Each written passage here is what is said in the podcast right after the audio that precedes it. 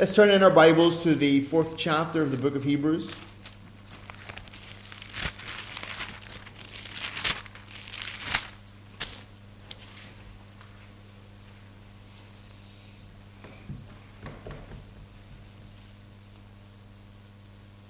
And uh, I'm just going to read the fourth chapter. We're not going to look at all the fourth chapter, but we're going to, we're going to read the, the fourth chapter. And then we'll have a look at verses. Today I'm reaching from verse eleven to thirteen. We'll just have a look at it.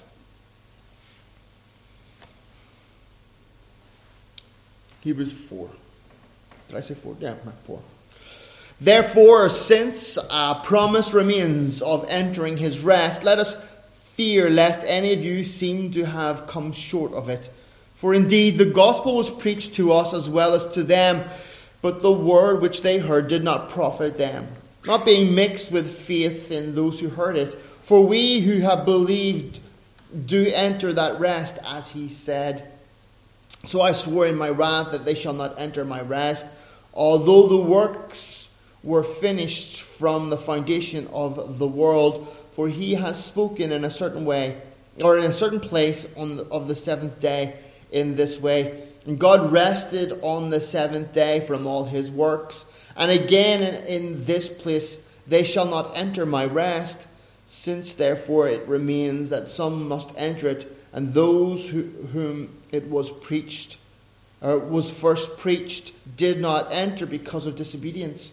And again he designates a certain day, saying in David, today, after such a long time, as it has been said, today if you hear his voice, do not harden your hearts. For if Joshua had given them rest, he, then he would not have afterwards have spoken of another day. There remains therefore a rest for the people of God.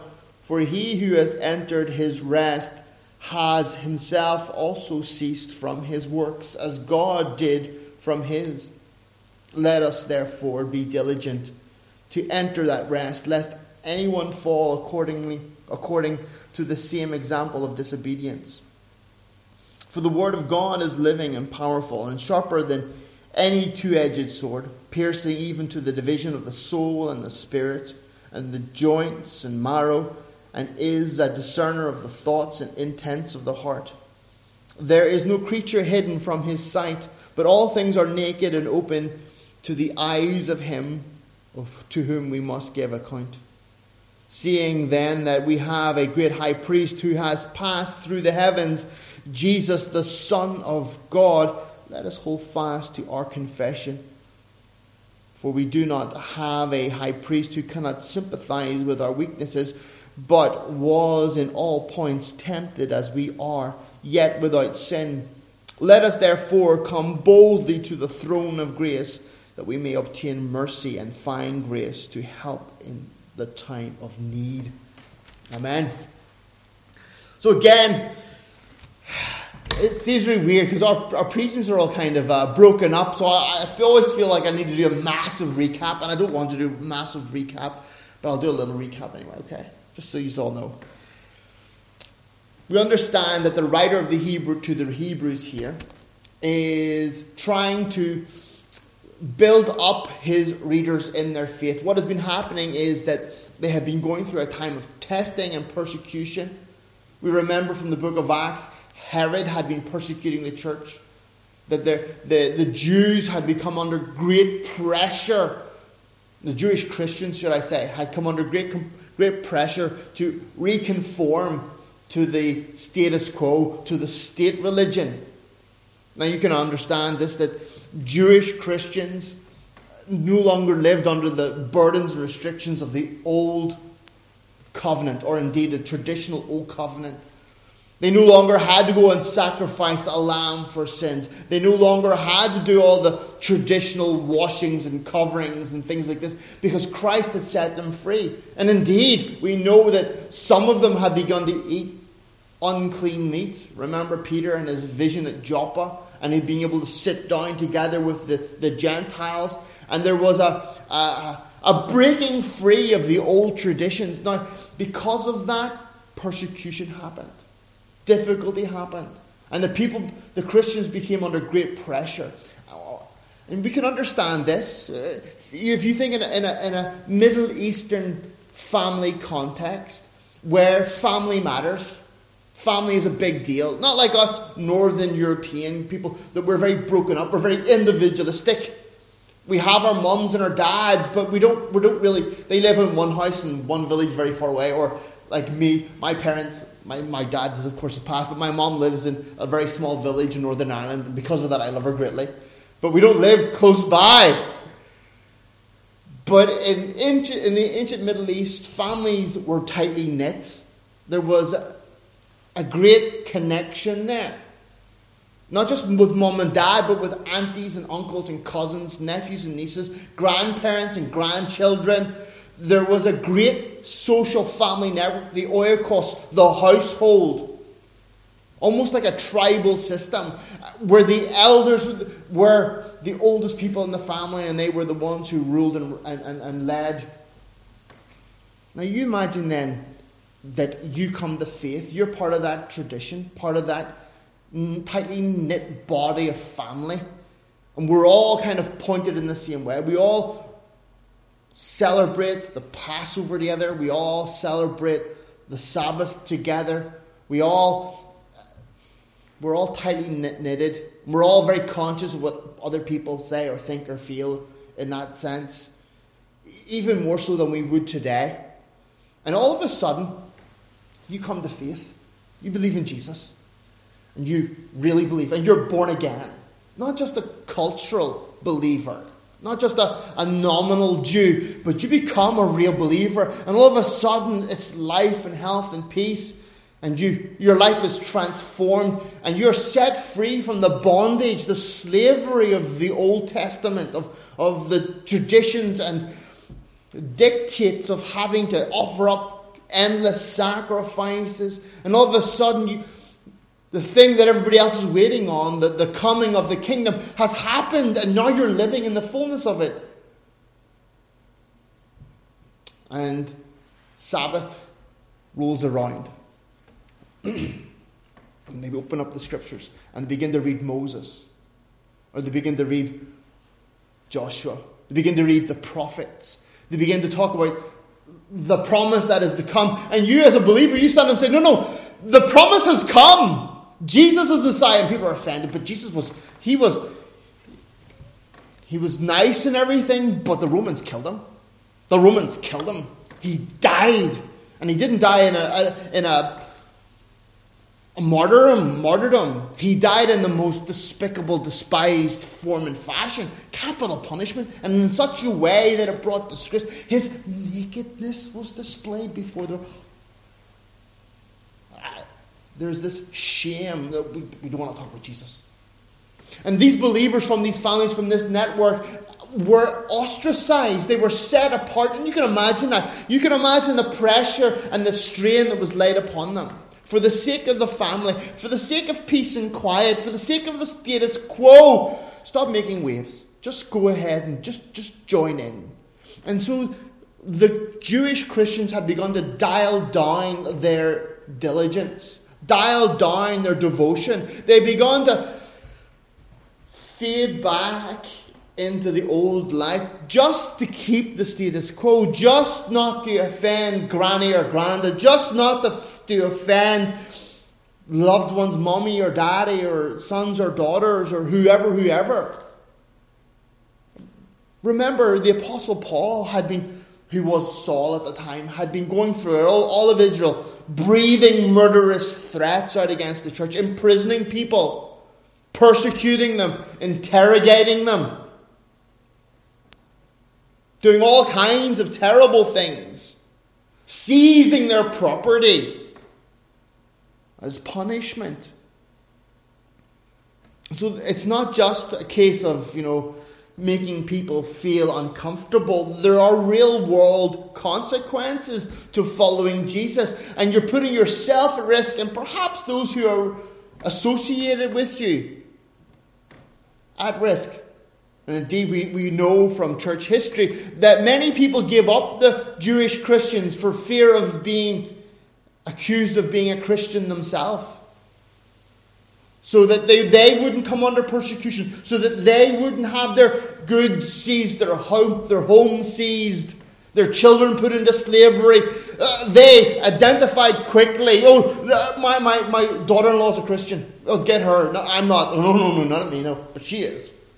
And they forced the church to go underground so that they had to meet in secret.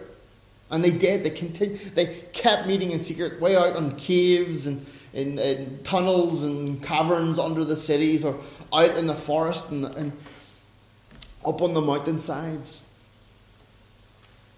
This is the context in which the writer is writing to. He's talking to people who are under pressure to some degree. Not everybody under the same pressure. Not everybody under the same threat. It begins small but then mounts up. There's a scale. And so what is happening again is the disciples of the Lord Jesus Christ, these Jewish Christians, are beginning to dial back their devotion. Beginning to kind of blend in, not to stand out so much. They're beginning to go back. They're beginning to add to their faith. Well, what can it harm if Jesus plus circumcision, Jesus plus temple worship, Jesus plus something else? Haven't we been doing it for thousands of years? So, well, I mean, can't do any harm. And so the writer here is exalting the Lord Jesus Christ in the eyes and the minds of the people who are reading this or hearing this read. He he wants them to understand that there's a, a real life and consequences. And he has pointed out that Jesus is greater than the angels. And therefore we must give him more obedience than, than the disciples who in the past. And he's using the Old Testament witness. He's telling them stories of their history. And he said, do you remember when this happened in the past and the people didn't obey? The, the angel came and said, and they did not obey. What happened? When Moses was risen up and Moses spoke to the people for God and they did not obey, what happened? When God raised up Joshua and Joshua spoke to the people and they did not hear, they did not obey, what happened? And he's pointing that out to them. The idea is, if it happened to them, and God was with them, God went before them, God, they saw God do the miracles.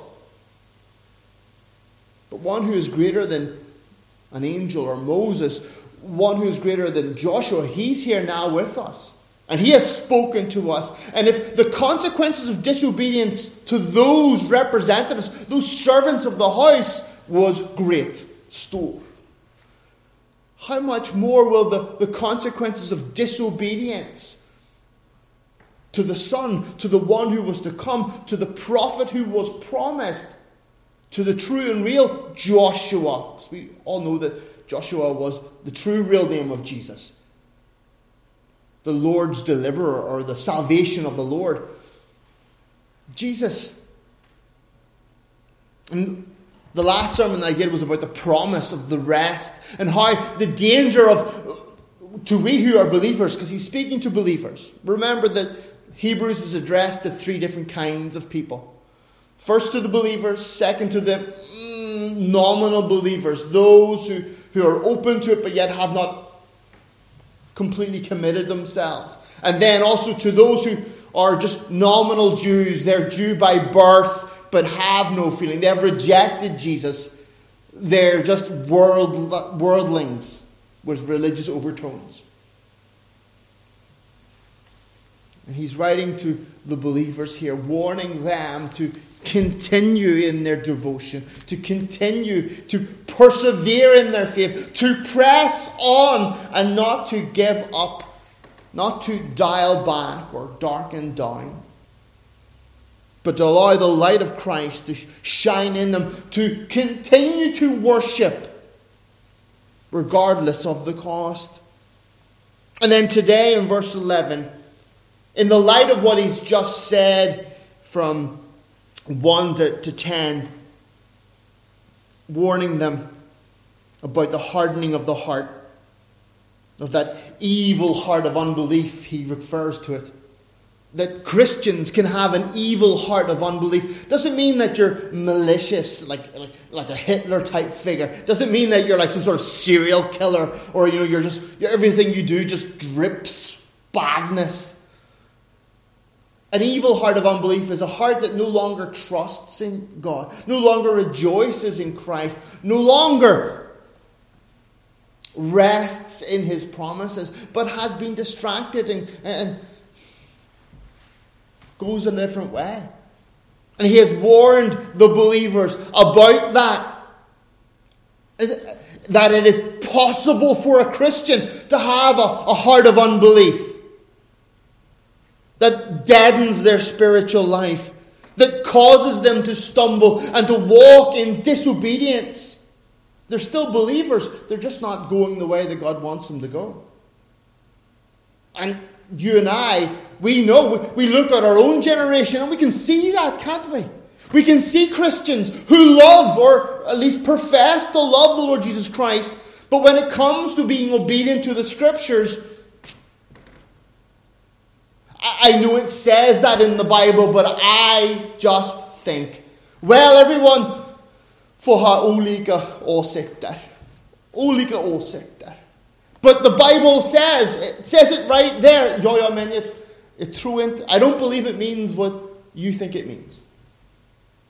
But it says, well, yeah, yeah, yeah. And they harden their heart against the Word of God. They harden their heart against the ways of God. And they go their own way. They construct their own kind of worship to Christ. No longer according to the Scriptures, no longer according to the dictates of God. They have hardened their heart. And the idea, of course, of hardening the heart is desensitized. It is the process through which, through re- repetitive use, you've deadened the nerves. It's why, you know, we all know our beloved brother Bobby.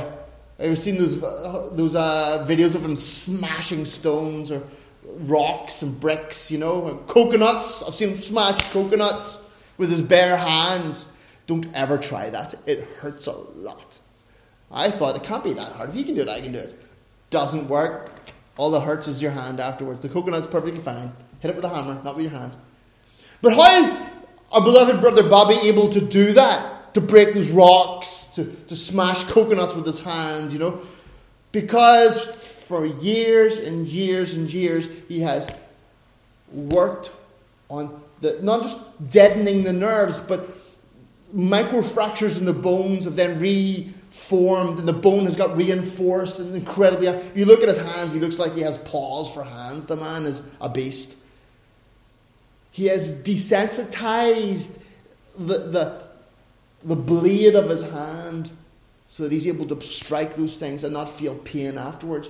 In the same sense, Christians are able to desensitize their hearts. The Word of God strikes their heart, and yet then they just, oh no. They turn away. They flee. They go wandering in the wilderness. Ah, that's not what I want. I don't, I...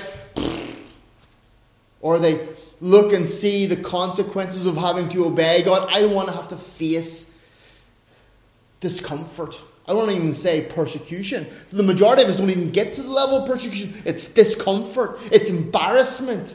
It's the shame of having to be seen as a believer of Christ.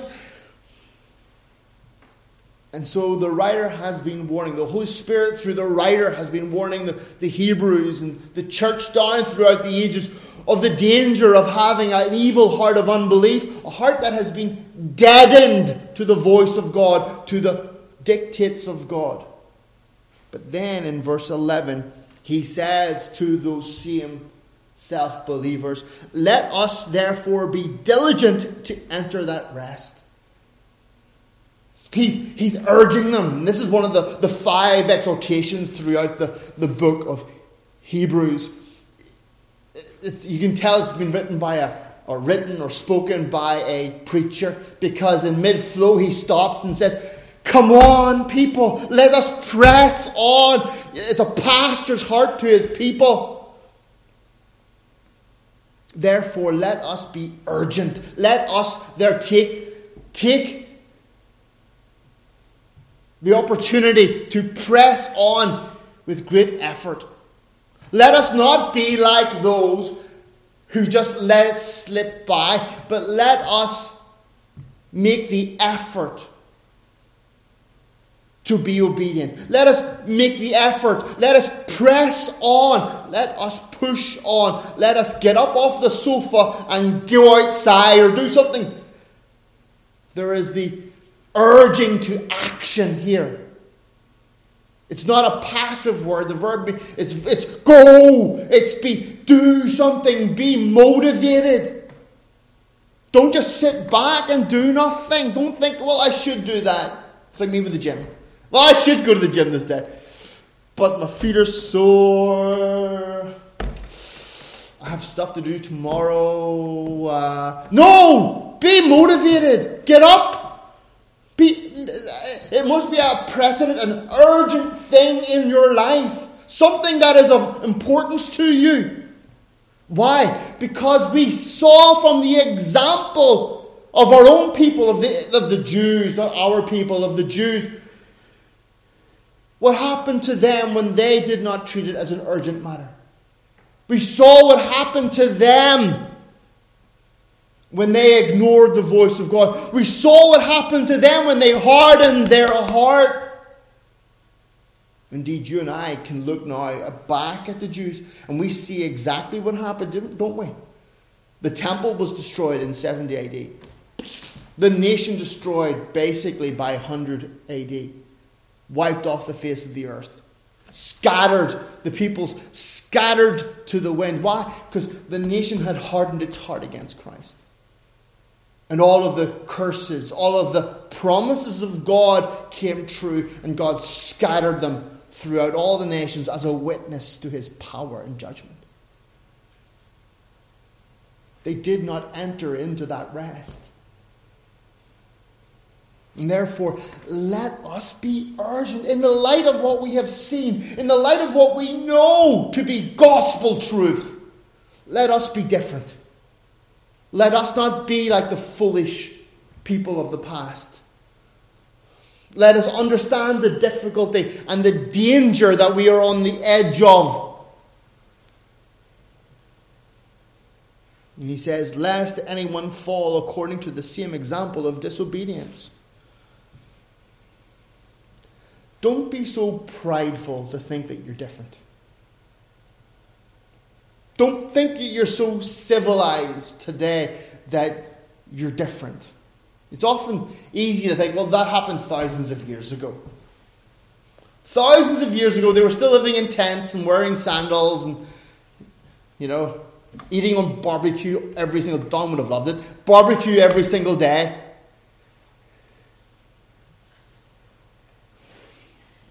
And we're easy, it's easy to dismiss them. Easy to say, well, we're different now. We have medicines and smartphones and, you know, we're just, we're so much more advanced and civilized. And we like, we don't, we don't, we're not in the same danger category as those people. They were just small and naive and a little stupid because, you know, they believed in spiritual things. I often think, if these people were so dumb, how could they light fires without matches and lighters? And you ever try to light a fire without anything? You know, like literally go and find stuff in nature and then start a fire. If I was to say, it's cold outside today, go start a fire outside. Could you do it? I couldn't do it. I've tried. I spent an entire weekend trying to start a fire. With just stuff that I found in the forest. Not like not pre-preparing, but just go out into the forest and try and start a fire. It is so hard. It is so hard. And yet these people lived in that world. This was part of their world. This was part of their technology. They survived greatly without the, the helps of smartphones and Google and T V and electronics and whatever else we have these days that make us think we're so advanced. Don't be so prideful into thinking that we would not make the same mistakes that they did. Human beings haven't changed. We are still basically the same flesh and blood creatures, the, the same psychic makeup as they were. They loved and hated. They were friendly or full of joy and sad and hate. They were just like us. And they stumbled and made the same mistake. It's part of our default. Remember, the Bible says that in Adam all died. It's Adam's fault, really. That in him it was passed down through all the ages to us, that broken code, that going the opposite way from God. It is in our default nature to be self-destructive and to do that which is the opposite of what's good for us. So much so that when God comes, we still hide like Adam and Eve did in the garden. And yet Jesus Christ has redeemed us and has set us free. But still, there is this ongoing battle with our sinful nature. That which seeks to drive us away. That which seeks to just do what's comfortable for us. That which feels good. Let us not think that, that we... We are superior to the ancient Jews of the past. That somehow, in some way, we would not make the same mistake. You know, I once heard this young man in a Bible study say, well, if I had been one of the disciples, I wouldn't have run away. Or, you know, whenever, or I wouldn't have made that mistake. And I was like, hi, Peter, I've always wanted to meet you. You know, we would have been amongst those who stood and watched him be crucified. More likely than not, we would have been amongst those who cried out, crucify him, crucify him. Let us not think we are greater than we are, that we are holy, holier than thou. We are but flesh and blood. We are but made of dust, fallible, faulted creatures. We must learn from the lessons of history. You all know that I love history. I was thinking about this as I was driving here, and... and uh, church history in particular, and the lessons that we can learn. It was um, the author of uh, Tom Sawyer. What's his name? Mark Twain. Thank you. Gosh, I just it's the second time this week I couldn't remember that. He made this quote. Well, it's a, it's a credit to him, but it's probably from somebody else. But he made it famous. Uh, history doesn't repeat itself, but it often does rhyme. Meaning that the same things don't happen twice, but similar things happen. It's very in accordance. And when we look at history, we can see cause and effect. This happens, therefore we understand that that's happened. Have you ever seen cats? I have three cats. You all know I love my cats. And you'll see one of my cats sitting on, on the shelf by the window. And uh, with its paw, it'll start moving like a something, a cup or something, to the edge of the, the shelf. And I'll say to the cat, because I talk to my cats, if you do that, that's going to fall. Uh, you could do it to your children, but I have cats. And so, yeah. And the cat will look at it, and then it'll go, and with the cup or whatever else will fall off the shelf. And, poosh, and I'll say, I told you that was going to happen. And again, talk to my cats, I'm a bit, a bit strange. And... Uh, But we understand if you move something to the edge of a shelf, eventually it's going to fall over. And no matter how many times you do the same thing, well, how far can I get it out? Maybe this time it won't fall off the shelf. Maybe this time it won't hit the floor. Maybe this time it'll be different. But history teaches us, doesn't it? That if you move a cup to the edge of a, sh- of a shelf, to, to the, a ledge, eventually it's going to fall off. Eventually it's going to hit the floor. Eventually it's going to break.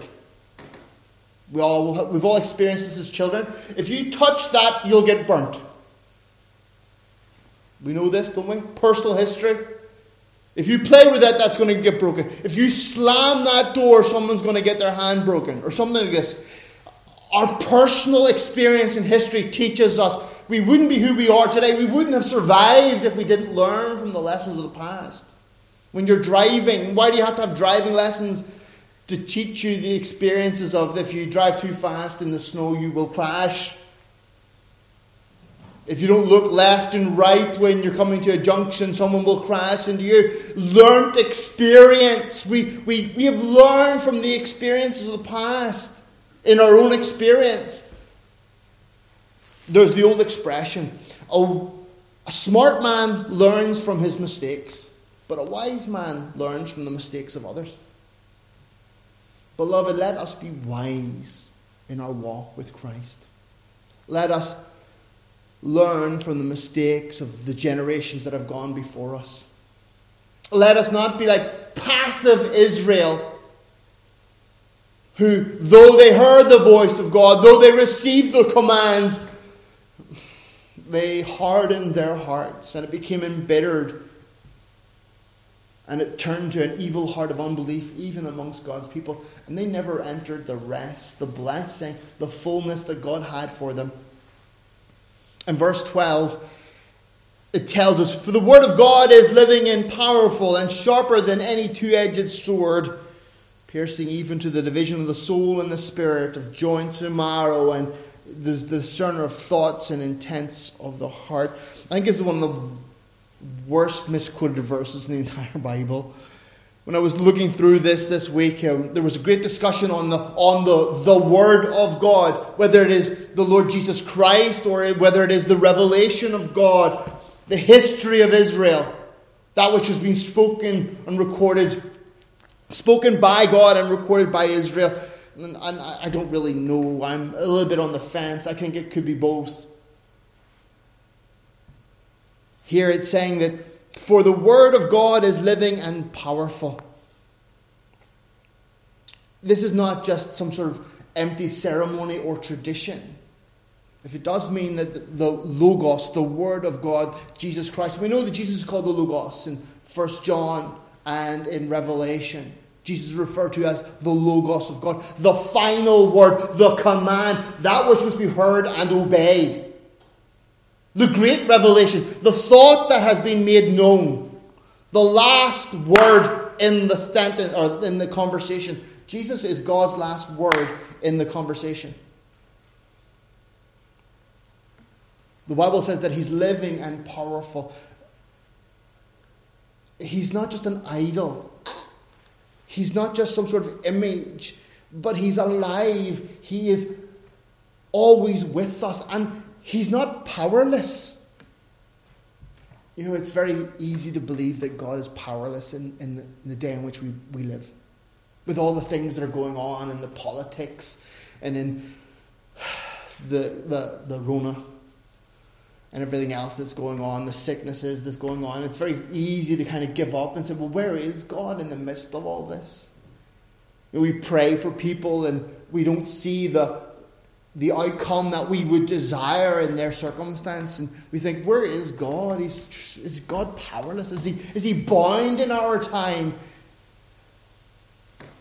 But the true and real answer, of course, is no. God is powerful. God is moving in ways that you and I do not understand. He is moving and steering the, the, the nations to a point where the second coming will happen. See, heaven isn't here on earth. Heaven is heaven. And you and I desire heaven. We are naturally inclined, inclined, inclined, that was the word I meant to say, inclined to want heaven, to want the best for ourselves and for our children and hopefully for everybody else. And we desire to make a heaven on earth. But the Bible tells us that it will not be so, that in the days, as it was in the days of Noah, so it will be in the day of the Son of Man, when he returns. Jesus himself said, will their faith be found on the earth when he returns? We understand that the world is manifesting, it's mobilizing itself against Christ and its great rejection against him. But yet, let us believe and understand that God is powerful. Powerful to move in our hearts, but also powerful in that one day you and I must stand before him. We must stand before him in judgment, and it's there and then the decisions will be fulfilled.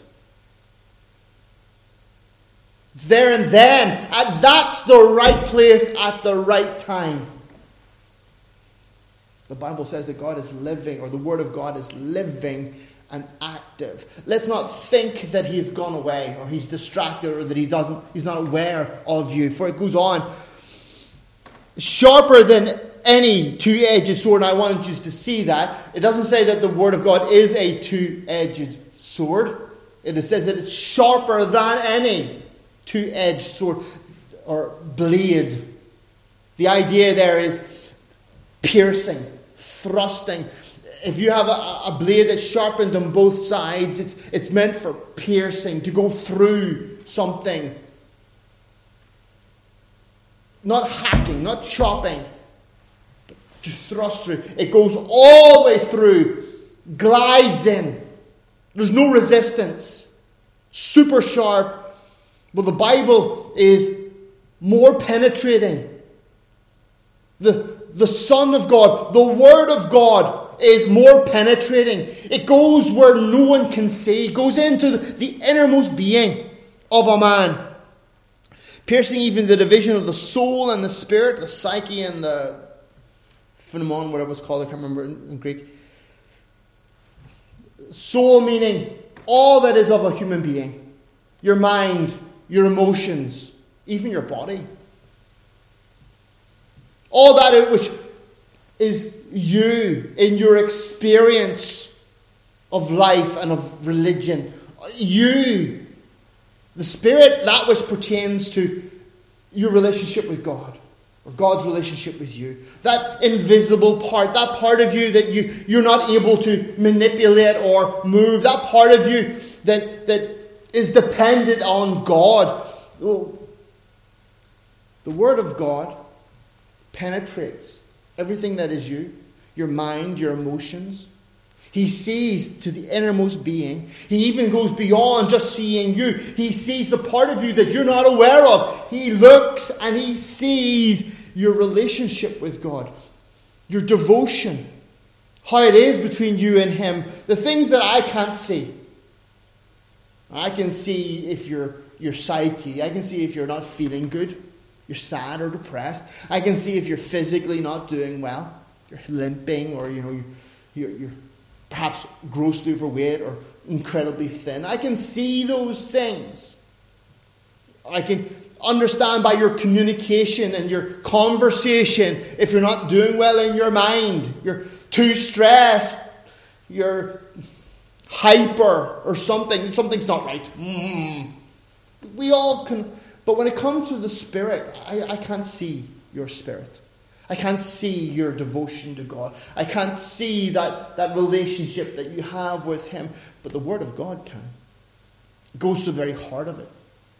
It's armor piercing. It goes beyond the normal and the natural. And it says here, and the joints and marrow, old phrase or an expression. We would say, right into the guts of it. Joints and marrow, the marrow being the, the substance that's in the middle of your bones. We all are familiar with marrow. The joints being those tendons and uh, the parts of his whole, the, the gristle. Have you ever eaten uh, julshinka? You know, and you have the joint there. And you're trying to cut away. The joint's very hard, isn't it? It's like a gummy band or an elastic band. It's very difficult to get through. The bone itself, you ever try to saw through a, a pig bone again, julshinka? It's really hard to saw through the bone. You have to cut along the bone, not through the bone. But the Bible tells us the Word of God, it is able to cut through even the hardest of bone. Not physical bone. We're not talking, it's not talking about physical stuff. It's an expression, meaning it gets to the very heart of it, to the guts of it, to the innermost being, to the part of you that's at the core. Nothing is hidden from his eyes. It is a discerner of the thoughts and intents of the heart. Now, I might not be able to speculate as into the intents and thoughts of your heart. I don't know what's going on in your head. I don't know what's going on in your heart. But the Word of God, whether it be the Lord Jesus Christ or this written revelation, it exposes it. Remember these people who we've just read about, those who heard from the angel and disobeyed, those who heard from Moses and yet disobeyed, those who heard from Joshua and that yet disobeyed. the word of God exposed their disobedience. Because God said this way, and they went, no, no, no, no, that way. God said, you shall not, and they went, we shall, as much as we can. And the inclination of their heart was exposed.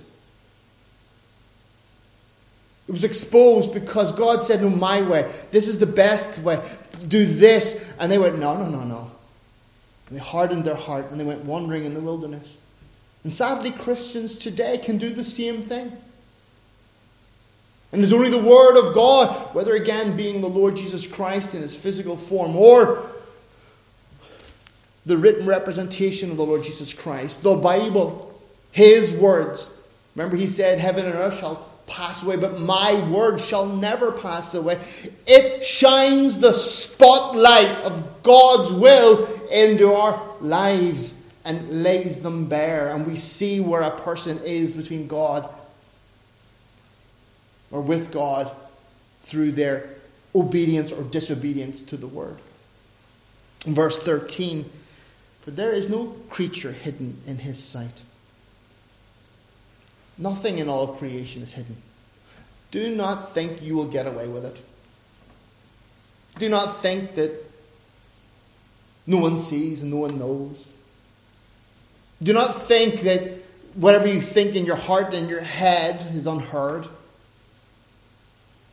God sees and knows all. The Word of God keeps a record.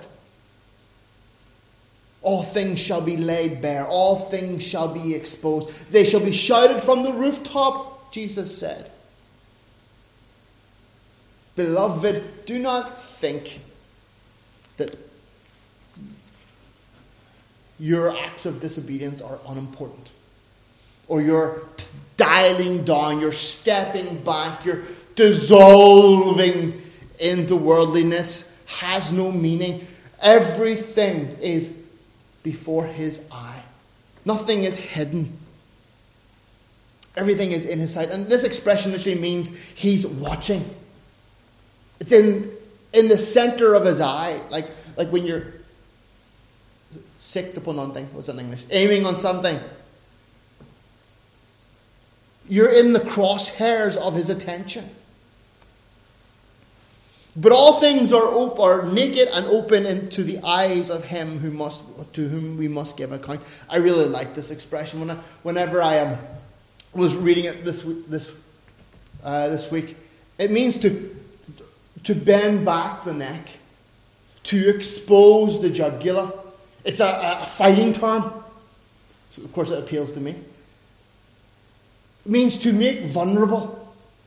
If you can imagine when you're fighting. And, and you, you pull back someone's head, exposing the neck. One strike there with a sword and the jugular's open. Or when they were butchering animals, they would pull back the head of the animal and and it would spray.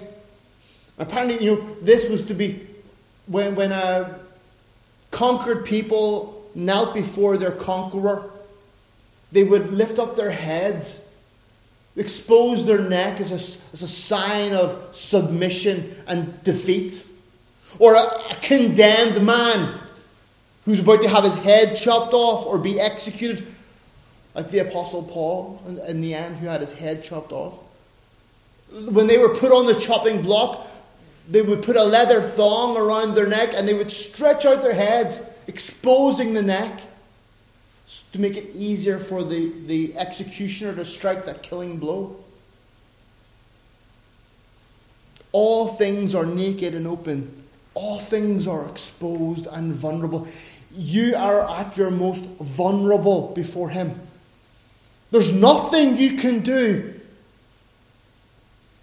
Everything is vulnerable before him. Why? Because to him we must give account. Therefore, therefore, let us be diligent to press on. Let us be diligent to be obedient. Let us be diligent not to fall into sinful disobedience just from not doing. The sin of not doing. I think the majority of us as Christians are guilty of the sin of not doing. more than the sin of doing. Well, I don't do this, and I don't do that, and I've never killed someone, and I don't go drinking, and I don't use bad language, and I don't, I don't, I don't. All those things are probably very true. I hope they're all true. But oftentimes, this is the sin of omission, the sin of not doing that we're guilty of. That I, I don't spend time together with him in personal, him as in not Daniel, but the Lord. In personal communion. I don't pray. I don't spend regular time in the scriptures. I don't, I, I, I don't cultivate a worshipful heart. I don't teach my children. I don't speak to my neighbors. There is a whole world of omission there that we are guilty of. And we can't think that we're going to get away with it. We can't think that we're, that God's just going to let us keep going and going and going and going. God has his people on a leash. And he'll give you liberty and he'll give you freedom. But then there comes a time when he pulls you back. He'll let you do what you want to do in order so that he'll say, come back, come back. You'll, no, no, no. And you'll go so far and then he'll stop you. And we all know this, don't we? I mean, we who have children, I remember my boys, when I used to take them to the, when they were little, take them to the swimming pool in Jakobstad. Oh, death trap. Uh, and uh, some of the boys, I'll not mention who, but he's not the first child, he's not the third child, but he's certainly one of the, one of those three. And he would he would climb out of the pool and he would just run as fast as he could towards the, the, the either the other pool, the one with the jets in it, or the diving boards, as fast as he could. And I'd be always shouting at him, don't run! And you know me, when I shout, the whole place knows, like, you know, it's not like I'm not quiet. So I'd be like, do you have to shout? I'm like, until that one day when he got out of the pool and he began to run and whoop, his wee legs went up in the air. And he landed on his shoulders. Thank God he didn't land on his head. He landed on his shoulders, but like literally, boom. Why do we, we who are responsible people, we know that we must care for those who are vulnerable and those who we have, we're responsible for. And we let them off with some stuff, but there, there's some stuff you can't let them off with. Why, again, same child, different time. Don't go into the deep water. You can't swim all that well. I'm okay. While rescuing one child from from something, thank goodness that the uh, the swimming guards got him and pulled him up by the hair, literally, like literally from the hair, and pulled him out of the water. Else he wouldn't have been here with us today. The Lord will let you go for a time, but there will always be an accountability. There will always be a stopping. Why? Because God himself cares for you and he holds responsible those whom he loves. He rebukes those that he loves. It says in Revelation chapter three, I think. So be swift and repent and come back to me. Beloved, do not think you will get away with it. Do not think that it's hidden. Do not think by stepping back, the danger of stepping back, of cultivating this evil heart of unbelief will lead to nothing. Learn from history. Learn from your own experience. Learn from your own practical history. If you do this, deep, deep, deep, negative things will happen. If you don't pay your bills, you, there are consequences. If you don't service your car and put oil in it, there are consequences. If you don't look after your physical being and just abuse it, there are consequences. If we do not look after our spiritual being, if we do not feed our souls, if we do not give devotion to the Lord, if we do not walk in his ways and keep his requirements, there are consequences. Beloved, let you and I, let us be among those who are diligent, urgent, zealous, steadfast, and continuous. Not like those who have gone on before us, those who are around us, who have hardened their hearts and turned away and embraced the world and become worldly Christians. And now there's no more difference between them and the Jehovah's Witnesses, the Mormons. Indeed, one might say many of the Jehovah's Witnesses, the Mormons, are more steadfast in their religion than many Christians are today, sadly. Let us always remember that we must give an account. We will give an account of our lives. Oh, I pray that that's a good account. I pray that it might be. We might hear that expression, but we should live to hear, "Well done, good and faithful servant. Well done, good and faithful. Enter into your rest." Amen. Let's pray. Heavenly Father, once again, we are grateful for the witness of the Word. We are grateful, Lord, that you have not left us without a light, without a lamp to, to lead our way. We pray, Lord God, that we might learn from the, the stories of the past, the histories, the witness of the Scripture. We are grateful, Lord, that you look into our innermost being, that, Lord, you are able to discern who we are and what we do and where we're at, Lord. We thank you, Lord God, that though we might be able to fool all those around us, we can never fool you. That you are the parent who cares for us and, and, and takes care of us. Lord, we pray that you would help us. Lord, that you would motivate our hearts, that we would be faithful. That, Lord, we wouldn't give in to this, or, or yeah, give in to this evil heart of unbelief, this deadness of spirit, Lord, this desiring of the world. But, Lord, that we would be yours and yours alone. Lord, help us. Give us a vision of eternity. Give us a vision of yourself. Lord, help us not to be like the world, or love like the world, or think like the world, or act like the world. Oh, Lord, help us not to be intimidated by the spirit of false religion. The Lord tries to dial back or dim down the light of Christ that's within us. Oh, Father, we pray, be real to us in a very real way. Father, we pray, move in us and through us. We ask this for your glory in Jesus' precious name. Amen. Amen.